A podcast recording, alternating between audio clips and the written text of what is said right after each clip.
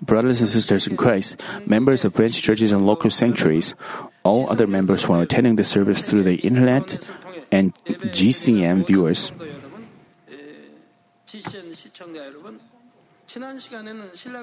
In the last lecture, um, I said you must adorn yourself as a bride with good deeds in order to welcome the Lord. I also said that the fine linen you would be wearing in heaven would be determined by how much you fill your heart with the truth, cultivated it into your spirit, and put it into good deeds. In other words, the garments you will wear in heaven forever are determined by the extent to which you cultivate your heart into spirit and put it into deeds. If you truly have hope for heaven and meeting our dear Lord, how sincerely and earnestly would you prepare your bridal robe? Even in this world, no bride, no bride would greet her bridegroom in a filthy wedding dress. In much the same way, I'm sure you would want to wear the most beautiful clothing you can have in welcoming the Lord. Please have hope for the day when you wear the brightest and cleanest linen in meeting the Lord. May you continue to adorn yourself earnestly even today. In the name of our Lord, I pray. Today's passage, Revelation chapter 19, verses 9 and 10 say, Then he said to me, Write, Blessed are those who are invited to the marriage supper of the Lamb. And he said to me, These are the true words of God. Then I fell at his feet to worship him. But he said to me, Do not do that. I'm a fellow servant of yours and your brethren who hold the testimony of Jesus. Worship God, for the testimony of Jesus is the spirit of prophecy.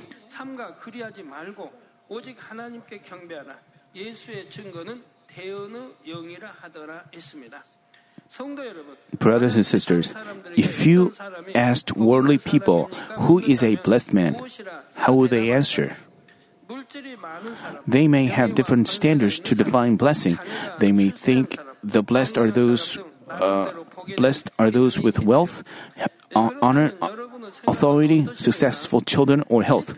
Now, what, what is your answer? We read in Psalm chapter 1, verses 1 and 2 How blessed is the man who does not walk in the counsel of the wicked, a man who pursues and walks in the truth without pursuing untruth, nor stand in the path of sinners, nor sit in the seat of scoffers. But his delight is in the law of the Lord, and in his law he meditates day and night. But his delight is in the law of the Lord. Do you delight in God's word? Do you? Do you also meditate? Uh, do you also meditate in His law day and night? People who do so are truly blessed men. We can all do that. If one will truly loves God and obeys Him, he can do it. Isn't it regrettable if you cannot do so even after 10 or 20 years of life of faith at Manmin? I've given you all the answers and shown you the way. But his delight is in the law of the Lord, and in his law he meditates day and night. Revelation chapter 1 verse 3 also says, Blessed is he who reads and those who hear the words of the prophecy and hear the things which are written in it, for the time is near. You all read the words of the prophecy, correct? You read them diligently and read them a few times before a worship service, yes? People who hear and read the words and heed the things which are written in it. Just reading and hearing is useless unless you heed the things.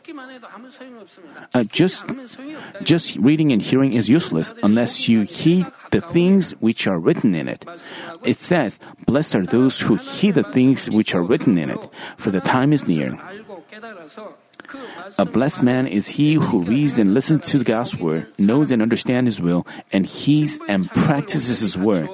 He who has fully satisfied the qualifications of a bride and confidently say, Amen, come Lord Jesus, when he comes back to take us to heaven, is a truly blessed man. In today's passage, the angel said, Right, uh, right, blessed are those who are invited to the marriage supper of the Lamb. Being invited to the marriage supper of the Lamb means having been qualified to be saved and participate in the marriage supper. People invited to the wedding banquet hosted by the Lord will forever enjoy a blessed, blessed life in which they have no tears, sorrow, pain, diseases, and worries at all. Since people with faith know and believe in this eternal blessing they will soon receive, they can always rejoice and give thanks. People without faith, however, cling to what is seen right before their eyes. Having heard, of, uh, having heard about heaven, they know what a wonderful place heaven is. They have heard and know that according to what, what, what they have sown and acted on this earth, we will receive rewards in heaven. However, because they don't have true faith, they pursue fleshly blessings visible to their eyes. Even if they have knowledge, they don't put it into practice, and thus they don't receive true blessings. Therefore, um, it is a true blessing for you to hear and know the truth and practice it by faith. In the truth, a true blessing is to live a life where you please God, build up rewards in heaven, and adorn yourself well as His bride. You can do so because you believe that God's word is absolutely true.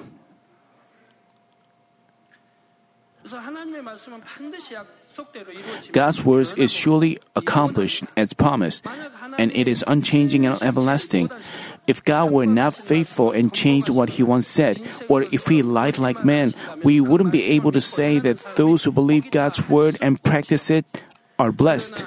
But since God's word is absolutely true and He is, and he is faithful, we can trust and practice His word. How blessed we are, since we will receive rewards and glory according to His true word of promise. When Apostle John heard this message from the angel, he was overjoyed and thrilled. So he bowed before the angel who delivered the word and tried to worship him, but the angel stopped them. The reason is, angels are creatures of God just as men are. Only God, your Creator, is worthy to be worshipped, praised, and glorified. In the verse, the testimony of Jesus is the spirit of prophecy, has deep spiritual meaning. In today's passage, a prophecy refers to God's word spoken by someone on God's behalf.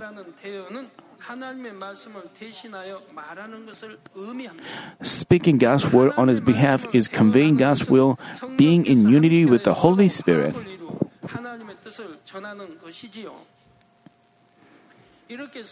Therefore, a prophecy spoken through the works of the Holy Spirit this way is true, and it is acknowledged and guaranteed by God.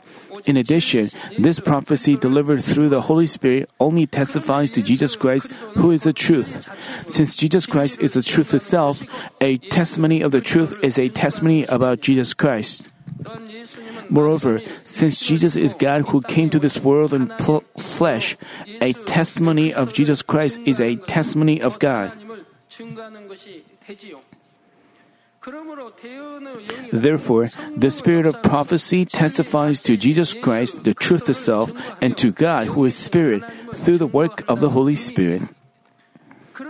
The spirit of prophecy is not about people teaching or teaching, preaching based on their knowledge. It's only it's about testifying only through the Holy Spirit. In order to testify entirely through the voice of the Holy Spirit, one who teaches one who teaches should first live by God's word, the truth. For example, in order to teach people to pray, the teacher should first pray without ceasing, and he has to communicate with God and receive the guidance and works of the Holy Spirit. Now, people whose hearts are completely filled with the truth and have become united with the Lord in heart, with the Lord, um, speak and act only in the truth, being guided by the Holy Spirit. Once they reach that level, it's not that they act in the truth because they've learned that they have to. Even if they do something unconsciously, they just do all things according to the truth alone. Words spoken by these people are of the spirit of prophecy. Their words pierce and divide our soul and spirit, joints and marrow, and have the power to change people. On the other hand, a person who just learned and understood a word and teaches it is merely called a witness or a representative. This is totally different from the spirit of prophecy. I urge you to cultivate your heart into a heart of truth completely and testify to Jesus Christ accompanied with the spirit of prophecy. By the way, the statement, the testimony of Jesus is the spirit of prophecy has another meaning. 1 John chapter 2 verse 1 says, My little children, I'm writing these things to you so that you may not sin and if, we, and, if, and if anyone sins, we have an advocate with the Father, Jesus Christ, the righteous. Jesus carried the cross in order to tear down the wall of sin standing on our way to God. To make us sinners reconciled to God, Jesus himself became an atoning sacrifice. He became an advocate who connects us to God. The, therefore, the testimony of Jesus being the spirit of prophecy also signifies that the Lord Jesus became our Savior um, and serves as an advocate between God and man from verse 11 on, from verse 11 onward is the description of the Lord's second advent. Verse 19 verse 11 says, "And I saw heaven open and behold a white horse and he who sat on it is called faithful and true and in righteousness he judges and wages war." It is the time when the forces of the antichrist finally collapse and the Lord comes back to the earth. We read of a white horse and he who sat on it. He who sat on the white horse refers to the Lord. It says he is called faithful and true. Him being faithful signifies that the Lord accomplished things with complete obedience to God's word. Him being true means that the Lord gave up even his life for the sake of God's will and acted only according to the truth itself. Since the Lord obeyed the word of God completely and accomplished things truthfully, he is qualified to judge according to the law of justice. Justice is, justice is a fair judgment between right and wrong in order to be in order to fulfill the law without tilting to the right or to the left. It says, In righteousness he judges and wages war. This does not mean that the Lord is having a physical battle against the enemy devil and Satan. It means the spiritual warfare in which the Lord defeats the enemy devil and Satan with the authority of God's word. When Jesus was tested three times before starting off his ministry, he drove away devil only with the word of God.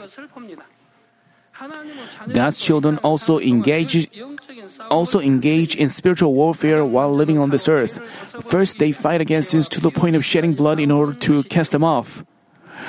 In addition, they have to spiritually fight against the enemy devil and Satan to save that one last soul.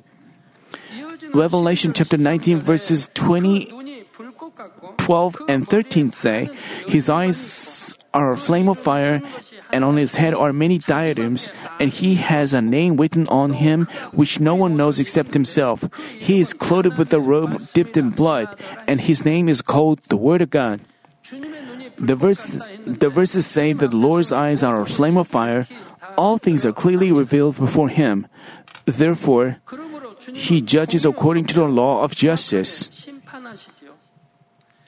And his head being many diadems indicates how greatly our Lord glorified the Father pursuing His will. To those who have given glory to God by greatly accomplishing His works, Father God gives crowns as rewards. While in this world, our Lord gave glory to God through many works. And above all, He gave the greatest glory to God by carrying the cross, being crucified, resurrecting in three days, and becoming the Savior.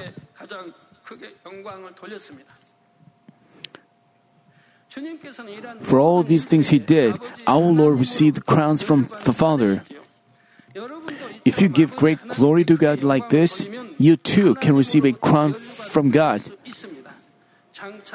The number of crowns you will receive are rewards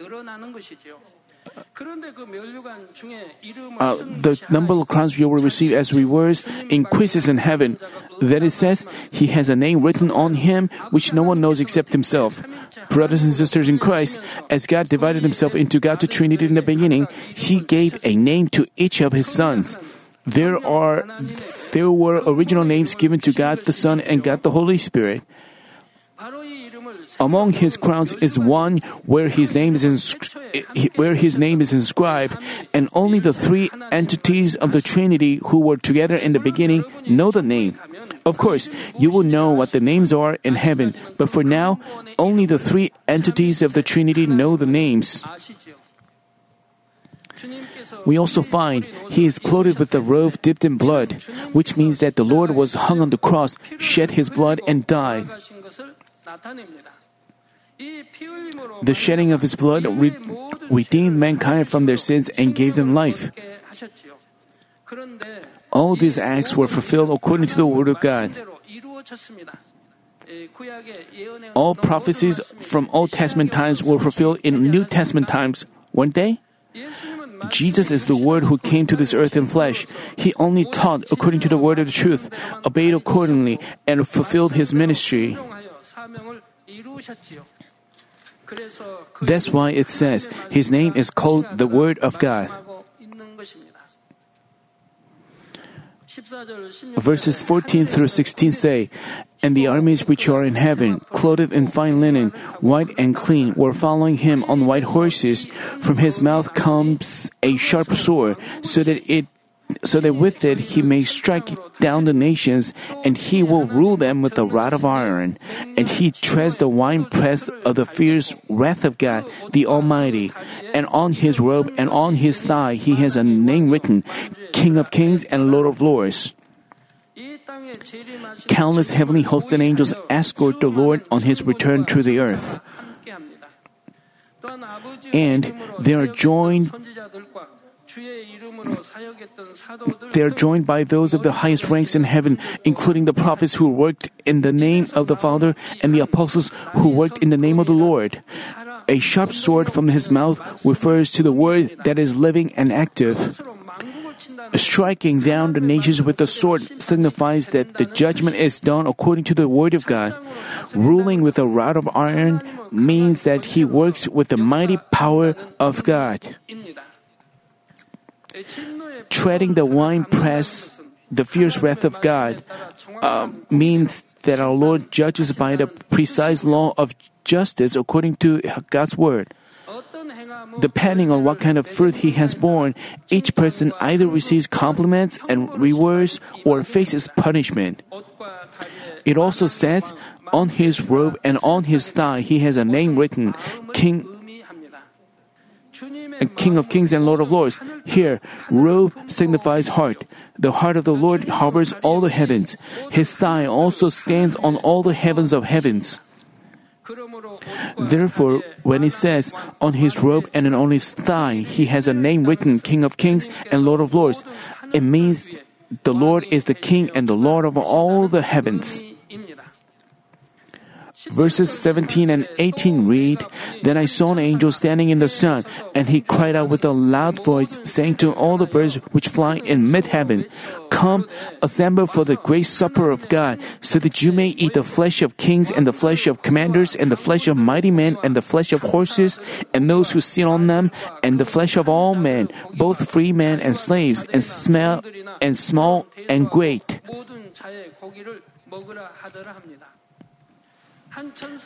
An angel standing in the sun, and he cried out with a loud voice, signifies that the angel proclaims within the justice. Here, the sun represents the light, or the precise justice that clearly reveals all things. This means that the judgment is conducted according to such justice. The birds eating the flesh doesn't mean that they actually eat the flesh.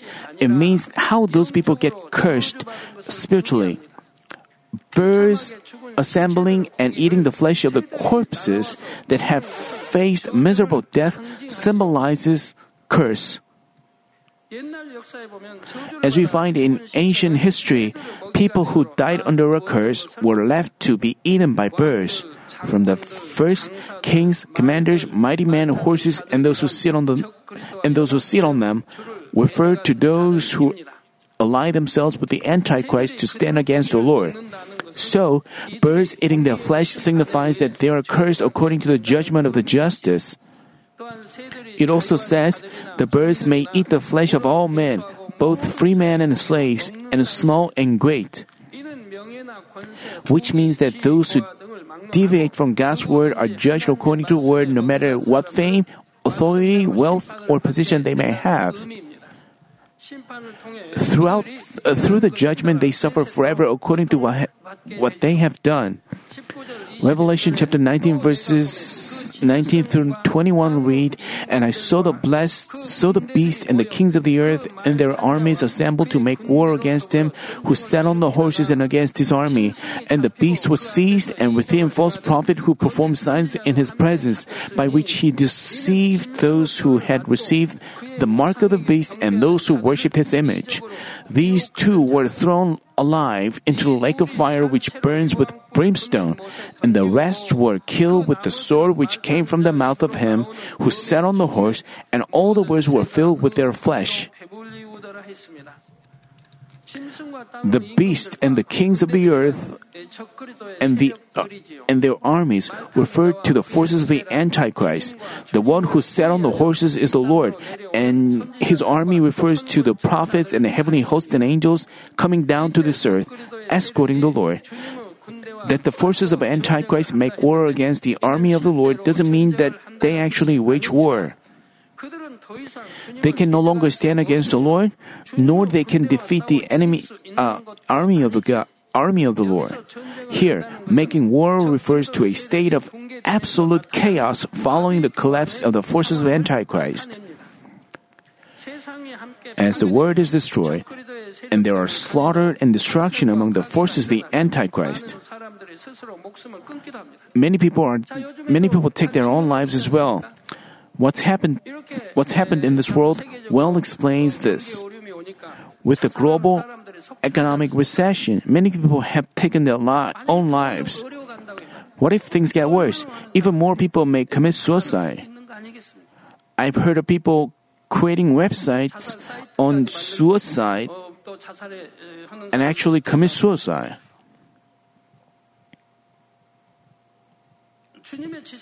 At the moment when our Lord's second advent is near, those who have done all kinds of evil tremble in overwhelming fear and terror. Moreover, when they see everything destroyed, they are confused and dis- they are confused and despair beyond imagination. Unable to overcome such a situation, some become so pessimistic and commit suicide. There are also people killing one another to survive. However, all this all this turmoil comes to an end when the Lord's second advent. Uh, with the Lord's second advent. And the strict judgment of justice comes upon the beast and the false prophet. The beast refers to the head of the unified government, and the false prophet represent the head of the religion that partners with the unified government. By the way, the po- the false prophet performing signs doesn't mean that he actually performs some signs like the Lord or God's prophets. The signs in the verse refers to the deceptions that trick and confuse people through advanced science and technology. The false prophets, aligning with the Antichrist, deceive people into worshiping the Antichrist and to following their words. Having committed tremendous evil, they are immediately thrown into the lake of sulfur by the Lord that comes back to this earth. The sins, the sins and evil these two have committed are so apparent that they are thrown into the lake of sulfur, the hottest place of hell, without even going through the great white stone, white throne judgment. About the time when the about the time when the unsaved are thrown into the lake of burning sulfur or the lake of fire. It's after the millennium kingdom on the earth. I mean, with the Lord's coming in the air, the believers will be caught up into heaven, and in, and in this world, the seven year great tribulation unfolds. And when the tribulation is over, our Lord's second coming on the earth takes place. he comes back to this earth with the saved souls.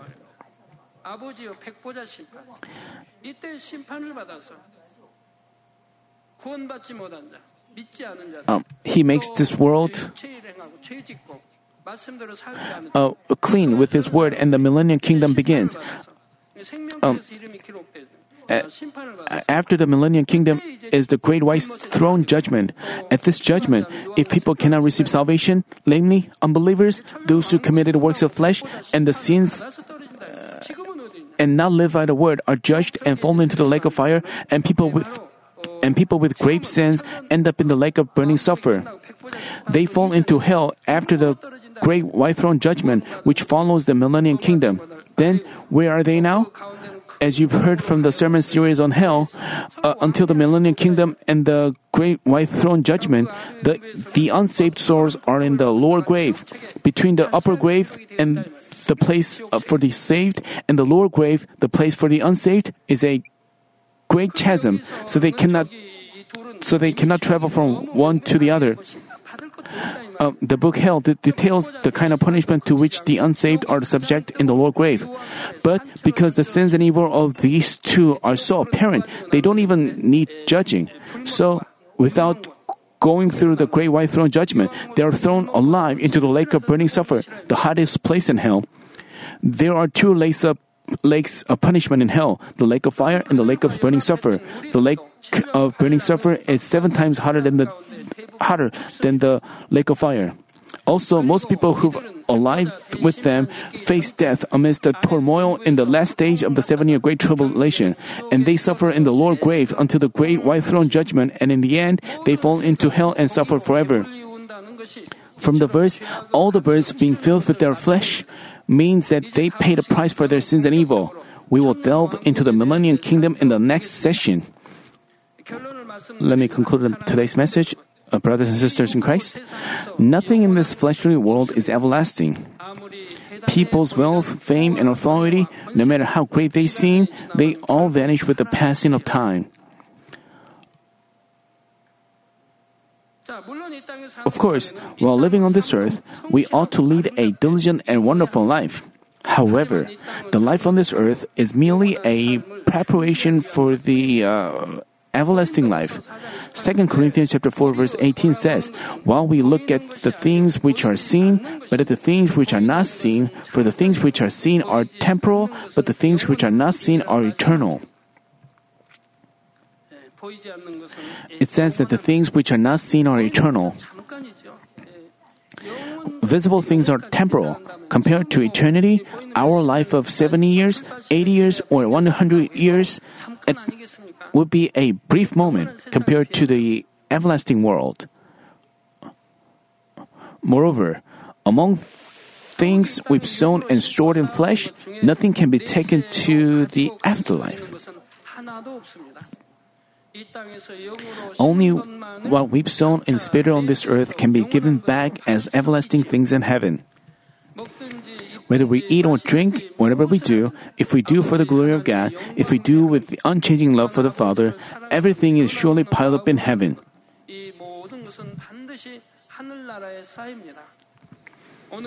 Today as well, I urge all of you to sow in spirit for what is everlasting. Hebrew chapter 11 verse 16 says, "But as but as it is, they desire a better country, that is, a heavenly one. Therefore, God is not ashamed to be called their God, for He has prepared a city for him, uh, for them."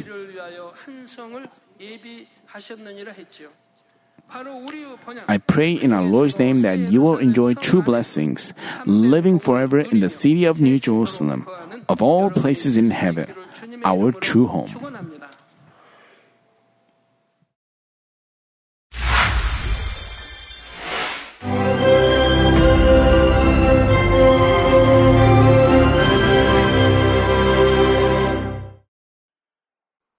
Hallelujah. Almighty Father God of love, please lay your hands on all brothers and sisters receiving this prayer here in attendance. Lay your hands on all the members of the branch churches and local sanctuaries, and all the GCN TV viewers, and those who are watching via satellites, cables, and internet all over the world, transcending space and time. Plant faith in their hearts and drive out their negative thoughts and doubts let all the trials and afflictions leave them. By the fire of the Holy Spirit, from head to toe, scorch their sick and affected parts, including all cells, tissues, and nerves, all internal organs and intestines. Let the light of creation come upon them. In the name of the Lord Jesus Christ, I command the enemy devil and Satan, all diseases, germs and viruses, and infirmities, go away. Let the light shine on them. Scorch their incurable and long-term diseases by the fire of the Holy Spirit. Burn all kinds of endemic and contagious diseases like malaria. Be cleansed and made well. All epidemic diseases, such as colds and fever, go away from them. Protect them from any kinds of germs and viruses and bacteria. Heal them of all kinds of cancers like stomach cancer, lung cancer, liver cancer, breast cancer, womb cancer, intestinal cancer, and all other diseases like AIDS, leukemia, cerebral apoplexy, high blood pressure, low blood pressure, heart disease, lung disease, diabetes, women's diseases, thyroid diseases, and all inflammations. Let them be made whole from polio, stroke, arthritis, herniated discs, and many others. Let all kinds of pains disappear from them, like back pain, headache, and neuralgia. Set them free from epilepsy, autism, depression, neurosis, and all other mental diseases. Loosen them from all kinds of paralysis, and let them get up, walk, and jump. Let them regain good eyesight and restore good hearing. Let the blind open their eyes and the deaf come to hear and mute begin to speak. Heal them of after effects of all kinds of accidents. Restore their ruptured and broken bones. Restore them from burns and let the heat and burning sensation go away from them. Father, let there be no scars left. Be cleansed from all kinds of drug addictions and poisoning. Father, regenerate dead nerves, tissues, and cells, and bring the dead back to life. Father, please bless them to conceive a baby. Bless them to conceive a baby. In the name of the Lord Jesus Christ, I command the enemy devil and Satan, the ruler of the air, the evil forces, and their servants, go away from them. Go away, you evil spirits, unclean spirits, deceiving spirits, spirits of falsehood, separating spirits, and all forces of darkness. Loosen all bonds of wickedness and darkness, and go away from them. Let the light shine on them. Father God, give them strength to cry out in their prayer, and empower them with the power to cast off sins and become sanctified. Let them be in good health as their soul becomes prosperous, and let their family be evangelized. Protect them from all kinds of accidents and disasters, and bless them to lead a successful and prosperous life in everything. Please protect your children, their home, their business, and their work by the fiery hedge of the Holy Spirit, with the heavenly host and angels, and with your blazing eyes. Give students wisdom and understanding, and fill their hearts with more passion and desire for study keep their hearts and minds from worldly things and plant into their hearts more fervent love for God. Bless your children and let them give glory to you in everything they do, whether they eat or drink or whatever they do. Let them confess and testify to the living God. I've met God, I've experienced God, and received His answers and blessings. Father God, thank you let all glory be to you alone. In the name of our Lord Jesus Christ, I pray. Amen.